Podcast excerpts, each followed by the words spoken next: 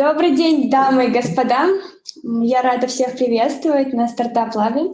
Девятая неделя обучения, и я хочу сказать о том, что я безумно горжусь вашим стремлением идти вперед, и безумно горжусь, вся наша команда безумно гордится вами, потому что вы молодцы, все девять недель.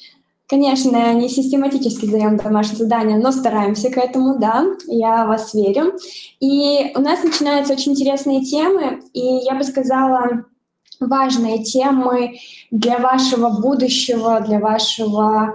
Некоторые, возможно, еще не задумываются, а некоторые сразу начали об этом задумываться, поэтому мы сейчас об этом поговорим. Мы поговорим сегодня об основах венчурного финансирования, узнаем, что такое венчурные инвестиции, как они вообще работают, кто такие бизнес-ангелы.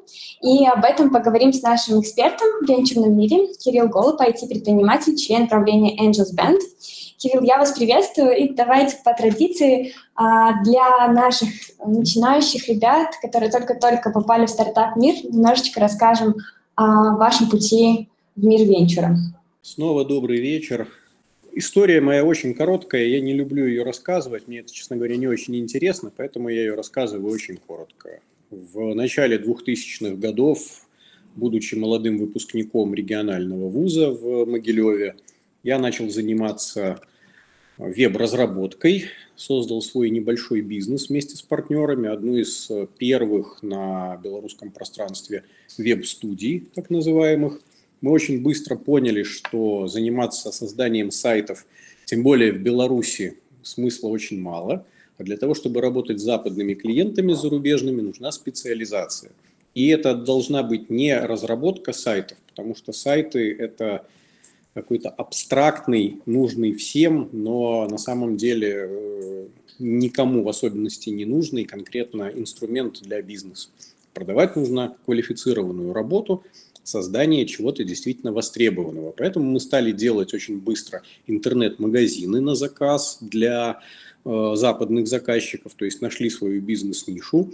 Очень быстро поняли, что чем более ты специализируешься на конкретной сфере – тем больше у тебя конкурентных преимуществ, тем меньше тебе нужно конкурировать по цене с э, Азией, с э, Индией, с разработчиками из Юго-Восточной Азии, с маленьких стран типа Вьетнама и так далее.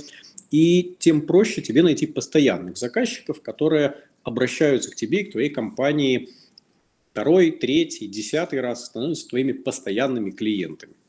Следующий шаг тоже был быстрый и логичный. Мы поняли, что продавать свое время и время своих сотрудников именно в качестве аутсорсинга или разработки на заказ невыгодно, потому что это не масштабируется, не мультиплицируется.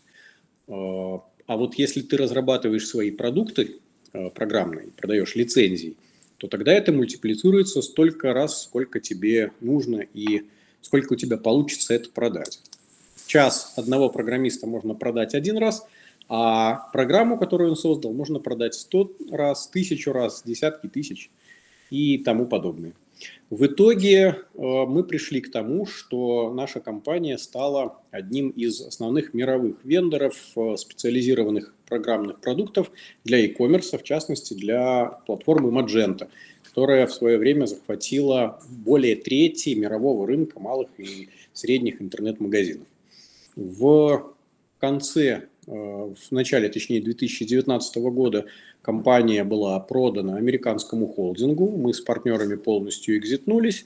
И э, с тех пор, даже точнее немножечко раньше, я стал заниматься крайне интересным э, делом. Это не называется бизнес, это именно дело по-русски. Вкладываю, вкладываю небольшие относительно деньги свои и с партнерами – в венчурные проекты, конкретно в стартапы. Не только белорусские, но это преимущественно проекты из Восточной Европы, из ex-USSR с русскоязычными основателями. В 2018 году э, мы институционализировались. Я выступил соучредителем белорусской сети бизнес-ангелов Angels Band и литовской сети Литбан. И вот с тех пор, уже три года прошло, мы занимаемся именно тем, что помогаем а, инвесторам найти интересные проекты, в которые можно вложить э, деньги, а проектам, соответственно, привлечь э, ранние предпассивные и позже пассивные инвестиции от э, русскоязычных, в преимуществе инвесторов тоже из Восточной Европы. Вот так длинная история 20 почти лет работы уместилась в 3 минуты. Замечательная история. Расскажите, пожалуйста, про Angels Band. Сколько сейчас бизнес-ангелов и как часто вообще присоединяются новые? Э, это очень плавающее число, потому что э, приходят новые, уходят те, кто поработал год или два и понял, что их это не драйвит. Э, часть, конечно, тех, кто поняли, что за год или даже за три, занимаясь частными инвестициями, невозможно заработать сколько-нибудь заметных денег. То есть вложить можно потратить, а получить назад нет, тем более с искомыми иксами, то есть с кратным возвратом на инвестиции. Сейчас членов, фактических членов Angels Band э, порядка 90. И это число не меняется последний год. Отток совпадает с притоком.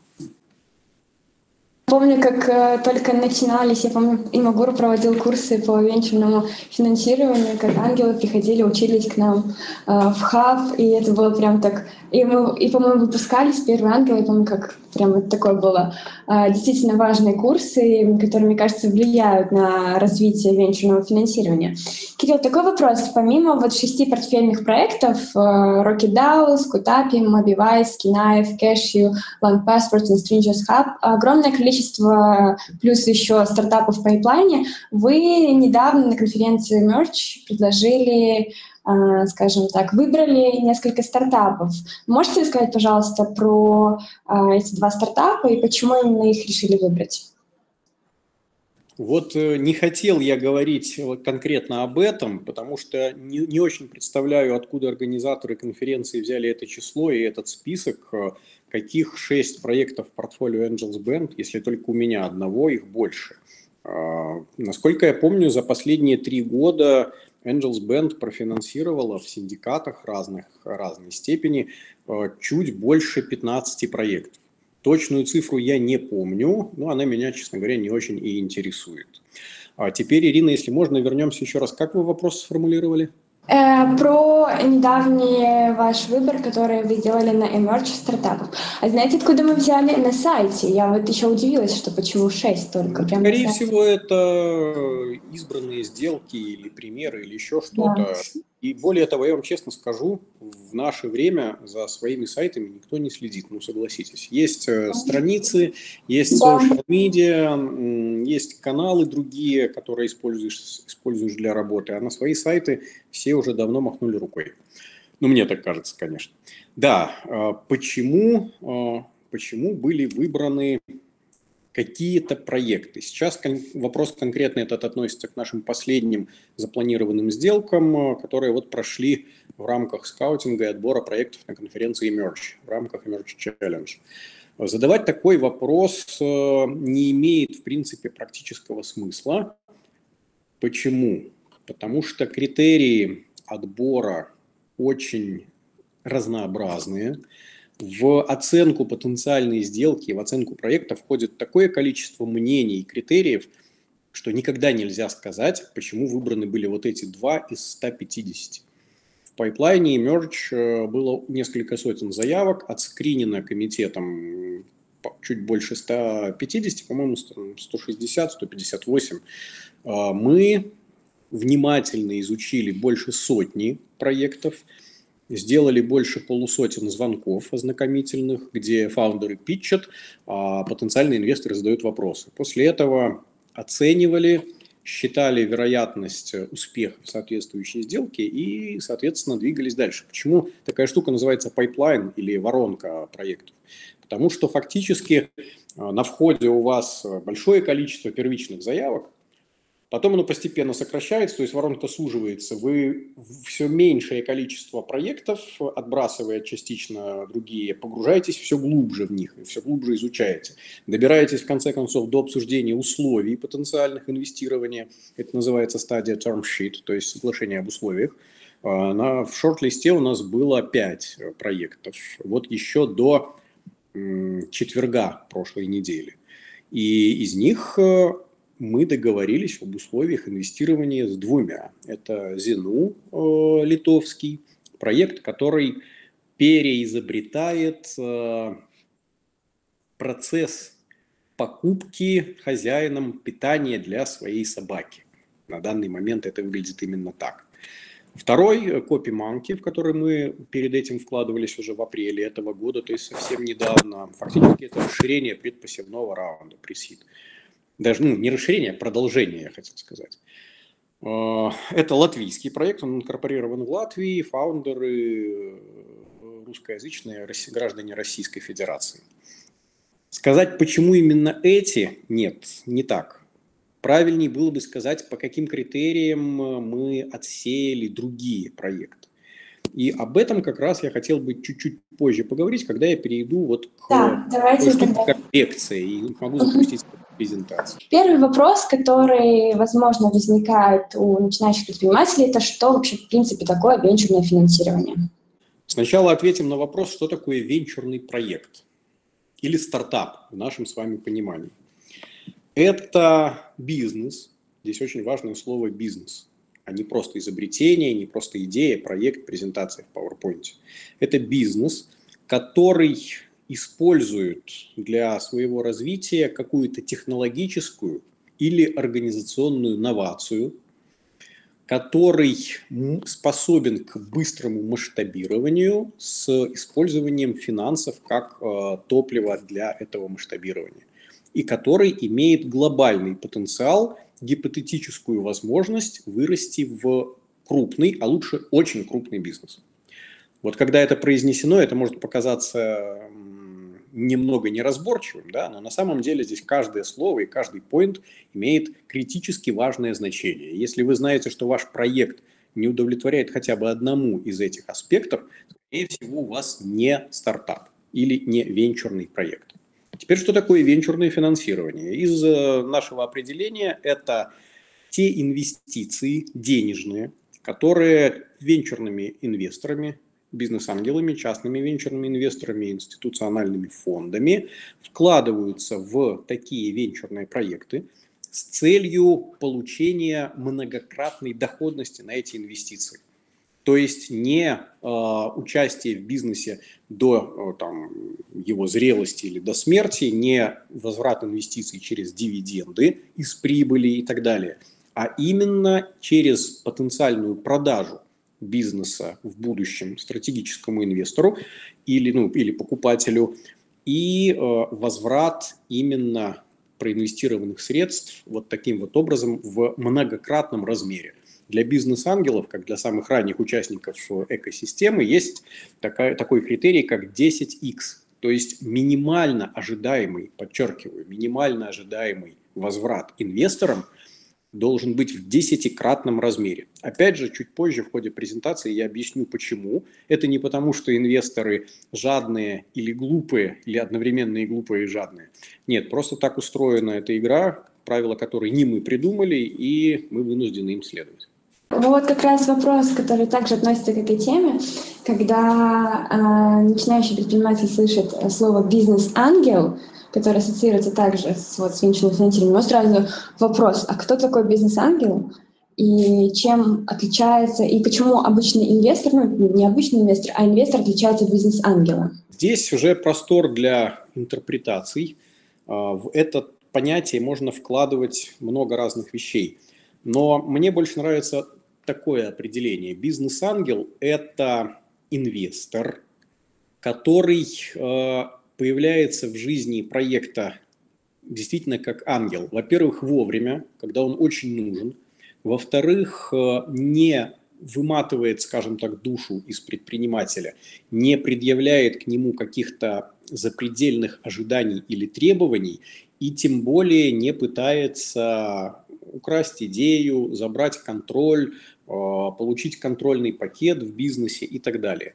Это действительно казалось бы, в кавычках, легкие деньги, которые, образно говоря, прилетают на крыльях. Это небольшие деньги, но они придают бизнесу первый импульс, с помощью которого э, фаундеры выводят свой проект, скажем так, на некий новый уровень.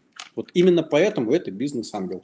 Прилетел, послушал, выслушал, поговорил, э, выписал чек, и в принципе ничего особого от предпринимателей не требуют, иногда даже не ожидают.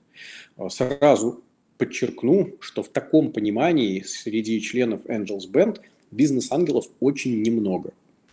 Я не буду их сейчас перечислять, это не тема нашей беседы, но их мало. И вот образно говоря, я сам не совсем соответствую такому определению. Не вполне. Я все-таки предпочитаю называть себя частным венчурным инвестором. Спасибо большое. Такой, а, еще есть вопрос. Что такое раунды инвестиций и какие они бывают? Вот, это вопрос хороший, э, я даже не скажу, что я к нему сходу готов, поэтому сейчас будем рассуждать с вами на ходу. Движение, развитие проекта и финансирование любого проекта и стартапа, оно происходит ступенчато. Когда проект выходит на, некую, э, на некий новый уровень, качественно и количественно новый уровень, ему нужен новый размер э, финансирования. Обычно радикально больше, чаще, часто в разы или на порядок, то есть в 10 раз больше, чем предыдущий. Соответственно, растет и оценка э, этого бизнеса, именно венчурная. Чуть-чуть позже мы посмотрим, о чем здесь конкретно идет речь. А, поэтому стартап фактически находится всегда в, двух, э, в одном из двух состояний. Это либо fundraising, либо hard working. То есть вы либо ищете деньги, либо на эти деньги выбрасываете свой э, бизнес на следующий уровень, именно качественный. Представьте себе, даже можете подумать и ответить на этот вопрос в чате своей версии. Откройте вкладочку чата и просто подумайте, потом сравните свой ответ с э, другими. Ваш стартап э, работает уже несколько месяцев и даже уже получил выручку. Допустим, ваша выручка измеряется 10 тысяч долларов в месяц. Это уже бизнес, он уже немножко кормит своих основателей, но это еще мелкий лайфстайл-бизнес, который совершенно непонятно, как к нему привлечь инвестора. И вот приходит к вам бизнес-ангел, которому понравилась ваша идея, ваша команда, то, что вы делаете, он на таких легких достаточно условиях выписывает вам чек на 50 тысяч долларов. Как вы думаете, насколько должна увеличиться и как быстро ваша выручка, чтобы вы могли идти за следующим раундом инвестиций? Повторяю, исходные условия, у вас 10 тысяч в среднем месячной выручки, вы получили первые ангельские деньги от бизнес-ангела, напишите, пожалуйста, в чат, насколько должна вырасти ваша месячная выручка и как быстро, то есть через сколько месяцев, чтобы вы могли идти за следующим раундом инвестиций. Вы сказали о том, что проходит первоначальный процесс скрининга, да, то есть когда вы общаетесь со стартапом, понимаете, а, оцениваете, вот э, насколько по времени это занимает процесс, потому что некоторые стартапы думают, ну вот, наверное, самое тяжелое найти инвестора, да, ну а потом как-то быстренько все получится. Но на самом деле не все так быстро бывает, и не если вы нашли хорошего инвестора, который готов вас вложить, это не дело одного дня. Вот как долго проходит, э, возможно, если, правильно, если я правильно скажу, длительность сделки? Хороший вопрос, интересный. Э, типичного точного времени нет. Э, но я скажу, сколько должна длиться хорошая сделка и сколько длится плохая. Из моей практики э, хорошие сделки были самыми быстрыми. Они занимали, этапы этих сделок занимали, я сейчас точно вам скажу, какое время. А, изучение, первичное изучение проекта, договоренность с фаундерами, предложение term sheet, то есть соглашение об условиях, это занимает примерно неделю. В хорошем случае. Действительно в хорошем. Подписание юридически обязывающих бумаг, term sheet обычно не обязывающая юридическая бумага, и э, due diligence, то есть тщательное изучение проекта, в хорошем случае занимает от двух недель до четырех, то есть до месяца примерно. Ну и дальше перечисление, соответственно, инвестиционного транша, оно тоже происходит не сразу, оно может там произойти в течение, опять же, двух-четырех недель. То есть суммарно это от минимум от одного месяца до двух. В самых лучших сделках, которые вообще бывают и которые я видел, весь цикл проскакивает за полторы-две недели. Быстрее вряд ли, это очень маловероятно. И это бывает э, на, скажем так, на стадиях, когда кто-то уже хорошо проработал сделку. То есть есть лид-инвестор, который сделку проработал, когда уже все фактически готово, и он только добирает в раунд э, других инвесторов. Вот тогда это может произойти быстрее. Плохая сделка может длиться несколько месяцев, и чем дольше она длится, тем меньше вероятности, что она закончится. В моей практике не закончившихся таким образом сделок было несколько, и вот они длились месяцами, там, до полугода, может быть, даже. Давайте посмотрим в чат, что Я наши коллеги... Сейчас добавлю комментарий, который нам прислали с Фейсбука. Тоже вариант ответа. Хорошо, ну вот, э, первый ответ в 3-5 раз, значит, здесь нет второй части ответа, я сказал, что она критически важна. Поэтому, Евгений, ваш ответ мы проскакиваем. Imagination Studio пишет в 2-3 раза приблизительно год. Если ваш стартап развивается год, и вы ну, увеличили месячную выручку в 2-3 раза за год, то никто вам следующий раунд, скорее всего, не даст. В стартапе скорость развития – это критически важный критерий. Поэтому это очень медленно для проекта.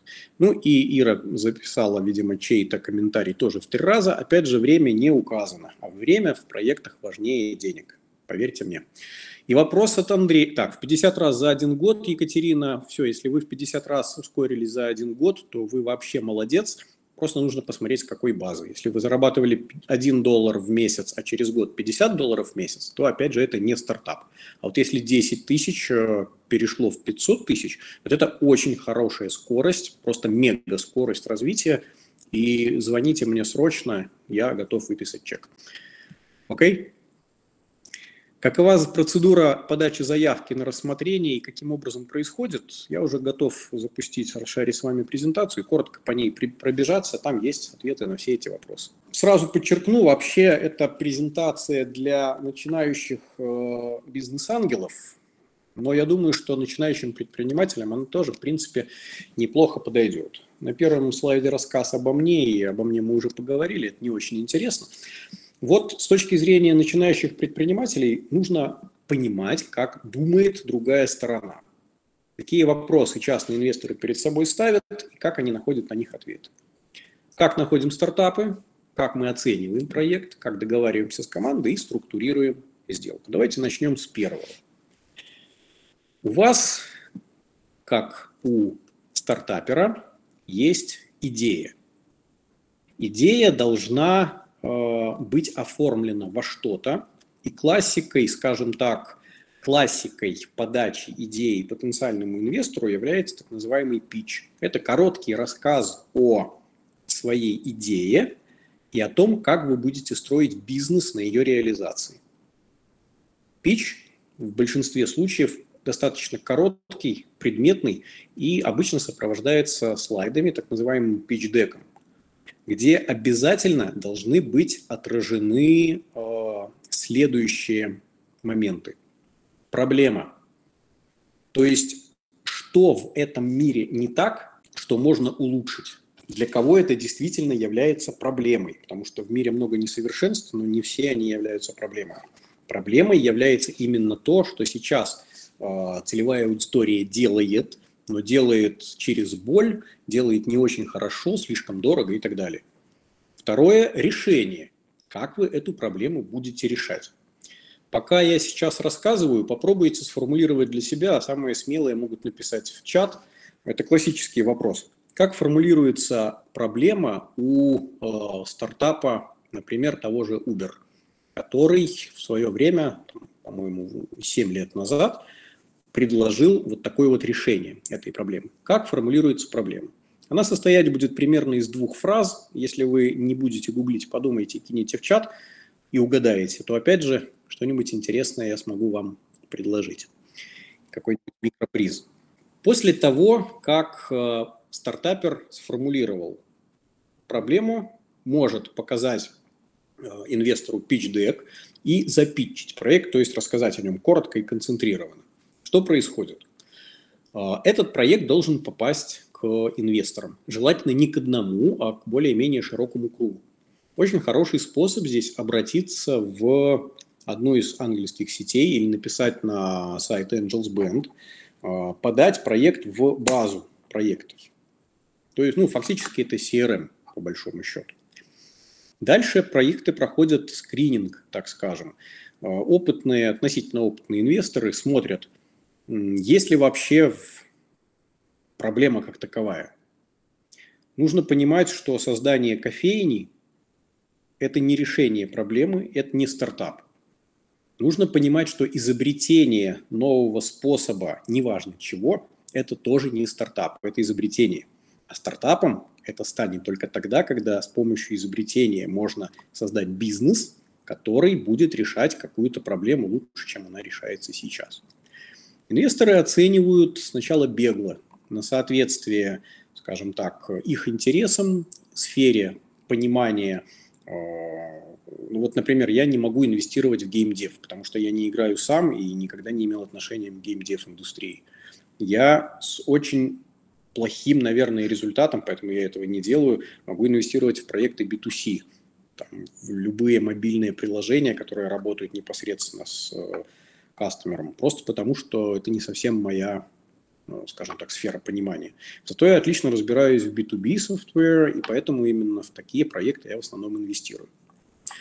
После того, как э, инвесторы посмотрели, отобрали небольшой относительно перечень проектов за определенное время, который им интересен, э, они слушают пич. То есть они смотрят, как э, фаундер стартапа рассказывает о своем проекте, насколько он энергичен, насколько он адекватно реагирует на вопросы.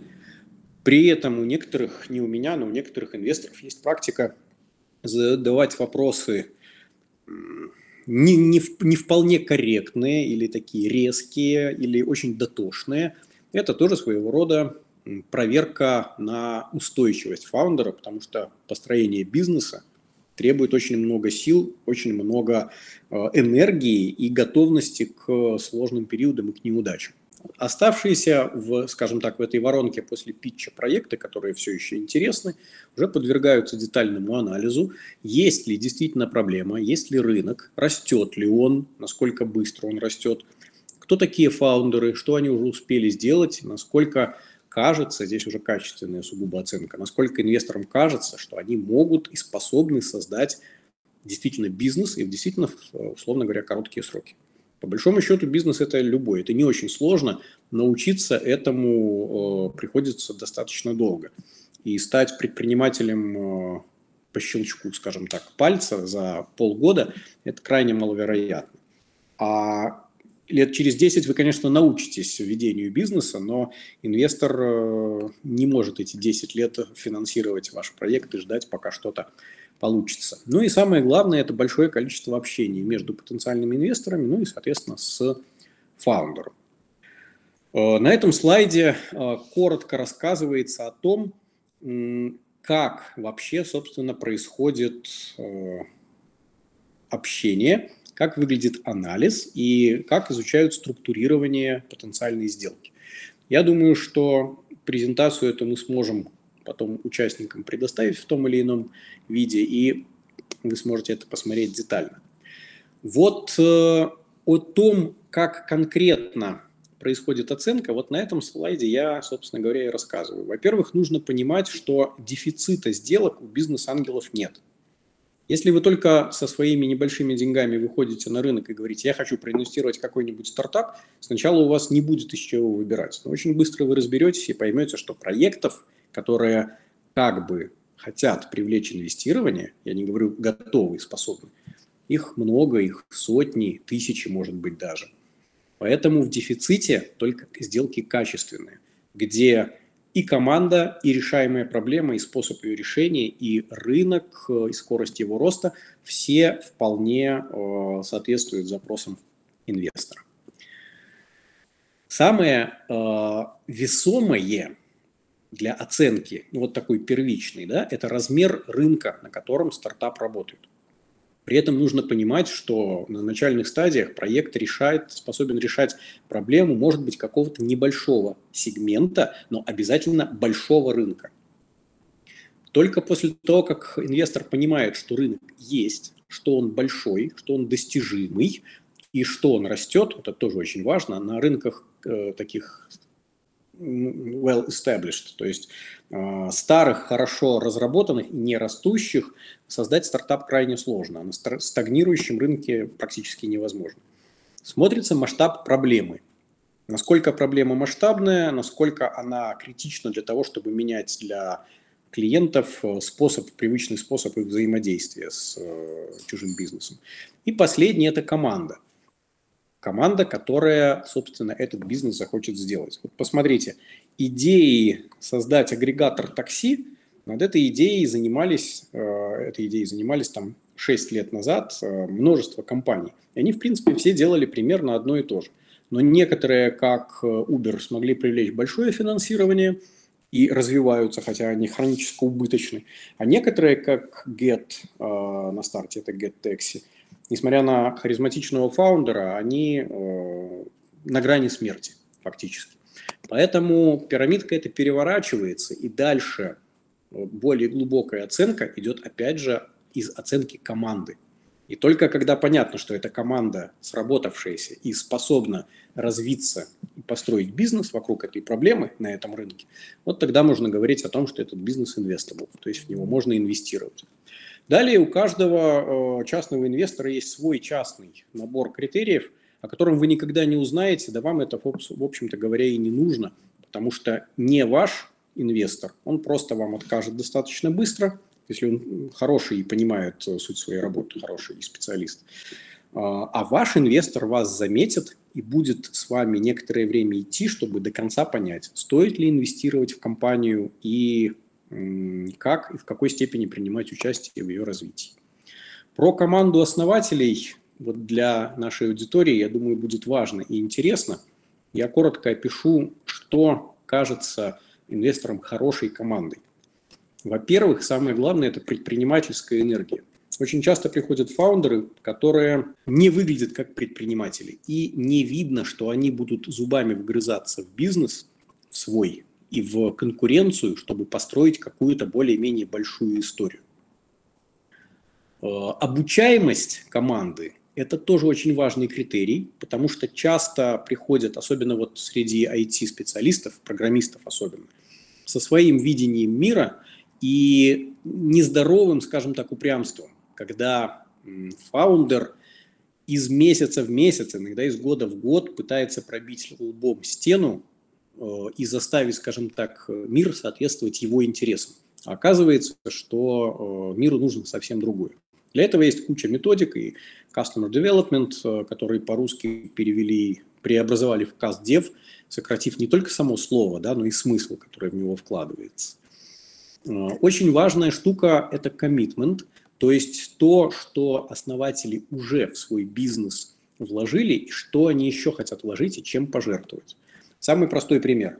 Фаундер говорит, что он над своим стартапом работает несколько месяцев по вечерам, не full time потому что он не может бросить свою full time работу, у него не будет денег на жизнь, поэтому он занимается стартапом по вечерам. А это значит, в общем-то, по остаточному принципу. Вполне возможно, что если бизнес-ангел профинансирует такой стартап, да, э, предприниматель сможет бросить работу и заняться проектом 24 на 7, своим уже. Но нужно понимать, э, что будет, когда деньги первого инвестора кончатся, а на выручку выйти еще не получится. У меня были в практике случаи, когда стартап привлекал ангельские деньги в размере там, 50 тысяч долларов, потом 90 тысяч от акселератора, и после этого приходил искать еще 100 с формулировкой «я пока full-time своим проектом не занят, но вот как только я подниму еще инвестиции, так тут же начну посвящать 100% своего времени этому проекту». Ну и последнее, самое важное, это так называемая пресловутая химия, которая возникает между инвестором и фаундером. Она описывается очень просто. Хотите ли вы именно хотите ли вы с этим человеком работать и в том числе и проводить какое-то время в нерабочей обстановке, там, попить пиво в том числе. Про оценку проектов, именно оценку в его, условно говоря, стоимости текущей, то, что называют valuation, говорить э, всегда очень сложно, потому что на самом деле на ранней стадии смысла оценка в деньгах не имеет. Она очень опосредована и зависит от э, того, как оцениваться этот стартап будет или должен на следующих раундах. Поэтому универсальная оценка для, по-моему, на этом слайде у меня, для бизнес-ангела, комфортная оценка проекта – это 1 миллион долларов. Для простоты бизнес-ангел за 50 тысяч своего чека получает 5% в этом проекте. Почему так, сейчас объяснять не время, да и мы не успеем.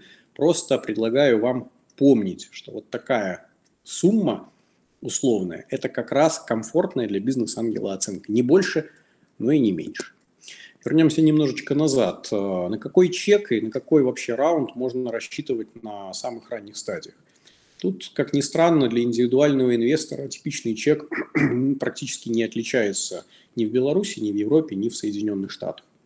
По России, если вы видите, поставлены три вопросика, просто потому что российская э, статистика очень противоречива, и по ощущениям там все очень сильно искажают, скажем так, мягко искажают факты.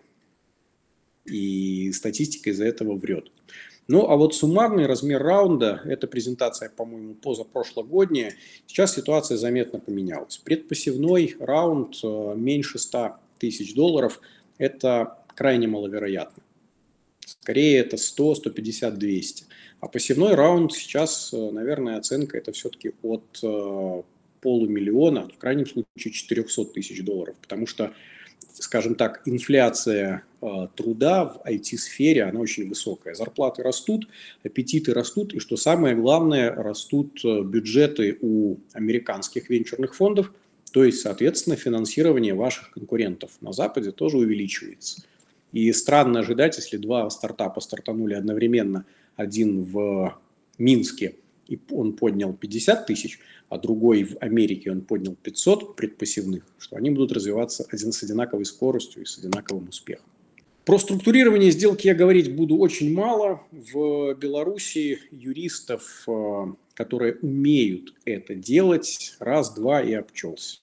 Вот на слайде четыре логотипа тех юридических фирм белорусских, которые в принципе хоть как-то способны правильно структурировать сделку. Это не значит, что они сделают это хорошо но хоть как-то. Ну вот, собственно говоря, то, что я мог рассказать в плане лекции. А теперь давайте вернемся к вопросам. Кирилл, спасибо большое. Как раз-таки хотела вас комментарии, которые у нас попали, вы спрашивали по поводу Uber. Артем предлагает, что Uber решал проблему аренды лимузинов. Дмитрий говорит о том, что проблема, решенная Uber, быстро вызвать такси за понятные деньги. Супер. У нас два, да, то есть ответа да? Да. Хорошо. Значит, первый ответ, ну, вообще, что называется, не в кассу. Я не готов его комментировать, извините за прямоту. А второй ответ интересен, что он половинчатый. Как вы думаете, ну, давайте я Ире вопрос задам, раз у меня микрофон включен. Кто является пользователями Uber? Люди, которые, которым нужно быстро, в удобное время. Люди, которые заказывают поездку. Да, заказывают такси. Кто является клиентами? Клиентами Uber являются водители, которые да. представляют свое время. Это не совсем очевидно, ну, в смысле время и машину. Это не совсем очевидно, но если над этим подумать, это э, крайне, крайне важно вот для понимания вообще всего процесса. Поэтому у Uber успех в том, что он решает сразу две проблемы и решает довольно хорошо. Проблема желания водителя заработать, когда у него есть машина, что называется, под ним, и свободное время, но ему негде взять готового э, к поездке человека быстро. Вторая часть проблемы – это как раз желание вызвать быстро, комфортно в любую точку, без ожидания в конкретную геолокацию. Да. Вот. Поэтому всегда надо помнить, что формулировка проблемы в пич-деке – это должна быть именно проблема, но она должна уже сейчас вашей целевой аудитории как-то решаться, но плохо, или дорого, или медленно, или невыгодно, а ваше решение эту проблему решает быстрее, дешевле, выгоднее, там, шире с точки зрения рынка и так далее. Как раз у нас Екатерина написала, что она ошиблась в написании расчетов. Понял, Екатерина, тогда не звоните мне, я убираю чековую книжку, у вас просто обычный стартап неплохой. Ну, может, она попробует. А на самом деле мы уже на самом деле много всего рассмотрели. Я бы хотела вас спросить, а, наверное, такой последний а, вопрос, если позволяет время. Это что вообще сегодня должно способствовать, вот на самом деле для вас, то, что сейчас очень многие стартапы уехали, сейчас находятся за рубежом, как-то повлияло на количество проектов в, как раз-таки, которые сейчас подаются на скрининг Angels Band, или нет? Или это никак не влияет, то, что, например, сейчас проекты уехали? большинство стартапов, к сожалению. Вопрос хороший, э, интересный. Э, ответ будет, не знаю, понравится ли он аудитории. Я и сам не очень понимаю, как так получается, но а, прошлый год пандемийный, он очень позитивно повлиял на венчурных инвесторов, да, и на стартапы. Он сильно облегчил кроссбордерные сделки, то есть э, сделки с стартапами в незнакомой тебе, не в твоей стране, не в твоей юрисдикции. Он очень ускорил, облегчил точнее общение, потому что до этого, до 2020 года, сделки без личного общения, это все-таки было не очень удобно ангельски. Хотелось посидеть с, э, с людьми, тумчево поговорить и так далее. А у меня, например, начиная с мая 2020 года, когда мы инвестировали в Fantasy Invest компанию, все сделки проходили именно онлайн, э, без необходимости вот, видеть этого фаундера, которым ты, собственно говоря, и собираешься работать. И самое интересное, ну, видеть э, офлайн. Самое интересное, что по моим ощущениям качество сделок стало лучше. Может быть, просто потому, что мы нарабатываем все опыт, и это никак не связано с пандемией. А вот как это связано с отъездами, я не могу пока сказать, потому что я еще не набрал для себя достаточного количества фактов и вообще не уверен, что я вполне понимаю ситуацию. Но в качестве компенсации за то, что я не могу ответить на этот вопрос, я заглянул в чат и посмотрел от Владимира Кудрина э, текст, который он бросил. Хороший текст. Владимир, я надеюсь, что вы нас сейчас все еще слушаете и не обидитесь, если я его критически разберу сейчас в качестве примера, где вы допустили несколько ошибок. Это будет полезно и вам, и аудитории. Вот смотрите, вы пишете расчетная окупаемость, максимум, дальше можно не читать. У венчурного проекта не должно быть и часто не бывает окупаемости. Как только инвестор видит а, слово окупаемость, проект э, окупится через там, год, то это сразу понятно, это не венчурный проект, это не стартап, и венчурный инвестор не будет дальше читать вашу презентацию. Правильный проект не окупается. Он все время работает в минус, потому что для него важнее скорость роста. Именно для этого он поднимает деньги, чтобы питаться не бутстрепингом, то есть не прибылью собственной, а все время а, тратить на развитие деньги инвесторов. Дальше. При рентабельности 30% от выручки. Рентабельность бывает разная, нужно четко понять, о какой рентабельности, или точнее маржинальности вы говорите. Если рентабельность, э, то, что называется return on sales, то есть тупо рентабельность продаж конечная, то это совсем не то. В стартапе не может быть э, положительной рентабельности продаж. Если вы говорите о какой-то промежуточной маржинальности, gross margin или operation margin, там нужно смотреть финансовую модель. А, итого можно продать долю по цене X2. Как я уже сказал в самом начале, если проект принцип... венчурный, еще раз подчеркиваю, венчурный проект не способен потенциально дать минимальную доходность инвестору 10x, то ему не стоит вообще дальше рассматривать этот проект. Потому что этот проект не венчурный, он недостаточно рискованный, и э, возвратами X2, образно говоря, сыт не будешь, если ты инвестируешь в стартапы, потому что по статистике, реальной статистике, не менее 30-35% э, проваливаются, а инвестиции приходится списывать в полный убыток. Недавно в... читала одно интервью, точно не могу сказать, какого российского фонда, и они сказали о том, что помимо того, чтобы смотреть на стартапа команду, проблемы и рынок, они начали смотреть новую вещь, это экономическое влияние COVID-19 на проект. Не могли бы вы поделиться своим мнением на эту тему? Вот как... А вторжение марсиан, влияние на проект, они не рассматривают этот фонд? Пока нет, пока рассказали, что для них это также теперь одна из важнейших критериев оценки. Я не знаю, о каком проекте идет речь, но если, в смысле, о каком фонде, но если а, вы именно правильно интерпретировали то, что хотел сказать менеджер этого фонда, то я надеюсь, что мы с этим фондом никогда не окажемся инвесторами в одном и том же проекте. Потому что, согласитесь, это глупо. Я про марсиан пошутил вовсе не случайно, это даже не совсем шутка. В мире и в бизнесе постоянно возникает огромное количество изменений ландшафта. Знаете этот старый анекдот, почему бизнесмены не очень любят э, играть в шахматы? Потому что по сравнению с реальным бизнесом, шахматы – это слишком примитивная игра. Там правила никогда не меняются. И доска никогда не меняется, на которой ты играешь. А в бизнесе все, и правила, и ландшафт меняются очень часто. Ну да, поменялся ландшафт, усложнились путешествия, но зато э, расцвел онлайн пышным цветом. Конечно, учитывать влияние нужно, но делать это каким-то специальным важным критерием, по моему мнению, это не, не умно так скажем. Еще хотела вас спросить о таком моменте, о том, что на, э, вот если стартап, например, да, то есть вы понимаете, что вы не готовы сейчас проинвестировать в проект, но стартап очень хочет э, добиться своего, как говорится, не, ни перед чем не останавливается, но он хочет общаться с вами, поддерживать дальше в курсе, вести в курс дел, и он постоянно, например, каждый месяц а, присылает вам свои результаты, показатели за месяц. А, вообще, бывает ли у вас такая ситуация, и как вы к ним относитесь?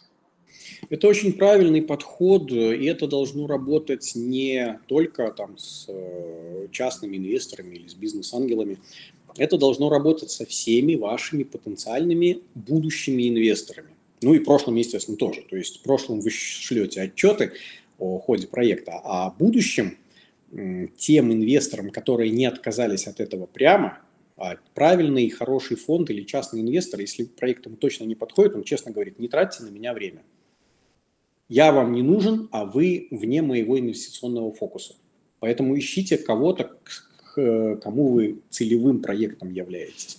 Но если прямо э, инвестор вам об этом не сказал, то обязательно э, хорошим тоном и очень успешным, э, скажем так, ходом будет регулярное, подчеркиваю, регулярная, предсказуемая отправка апдейтов о том, как ваш проект движется.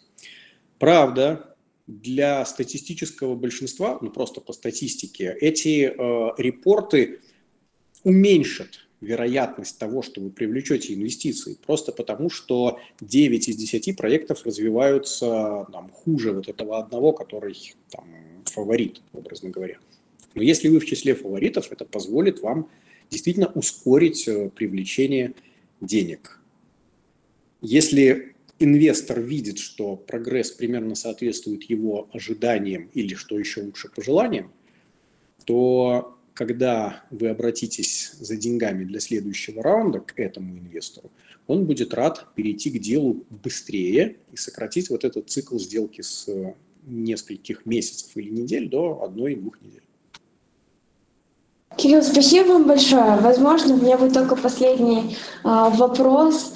Не могли бы вы сказать какой-нибудь э, напоследок совет или пожелание начинающим стартапам и почему вот нужно продолжать э, вообще продолжать делать и заниматься своими проектами именно сейчас в такое, хотя казалось бы, непростое время э, для всех нас?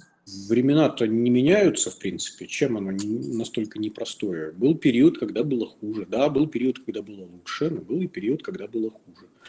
Если вы занимаетесь своим делом, которое вам нравится и которое приносит пользу в самом широком смысле там, окружающим, а любой хороший стартап приносит пользу окружающим, это понятно. Даже из каких-то сфер, которые кажутся нам не очень а, может быть этически приемлемыми, гэмблинг тот же самый.